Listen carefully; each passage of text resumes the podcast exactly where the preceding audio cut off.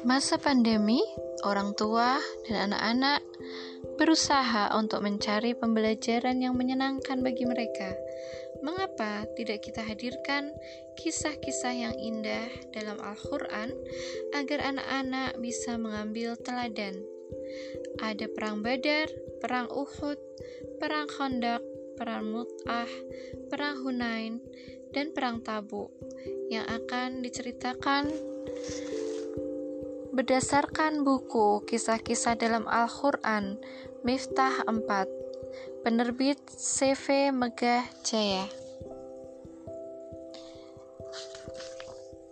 Dengarkan kisah-kisahnya Semoga dapat menghibur.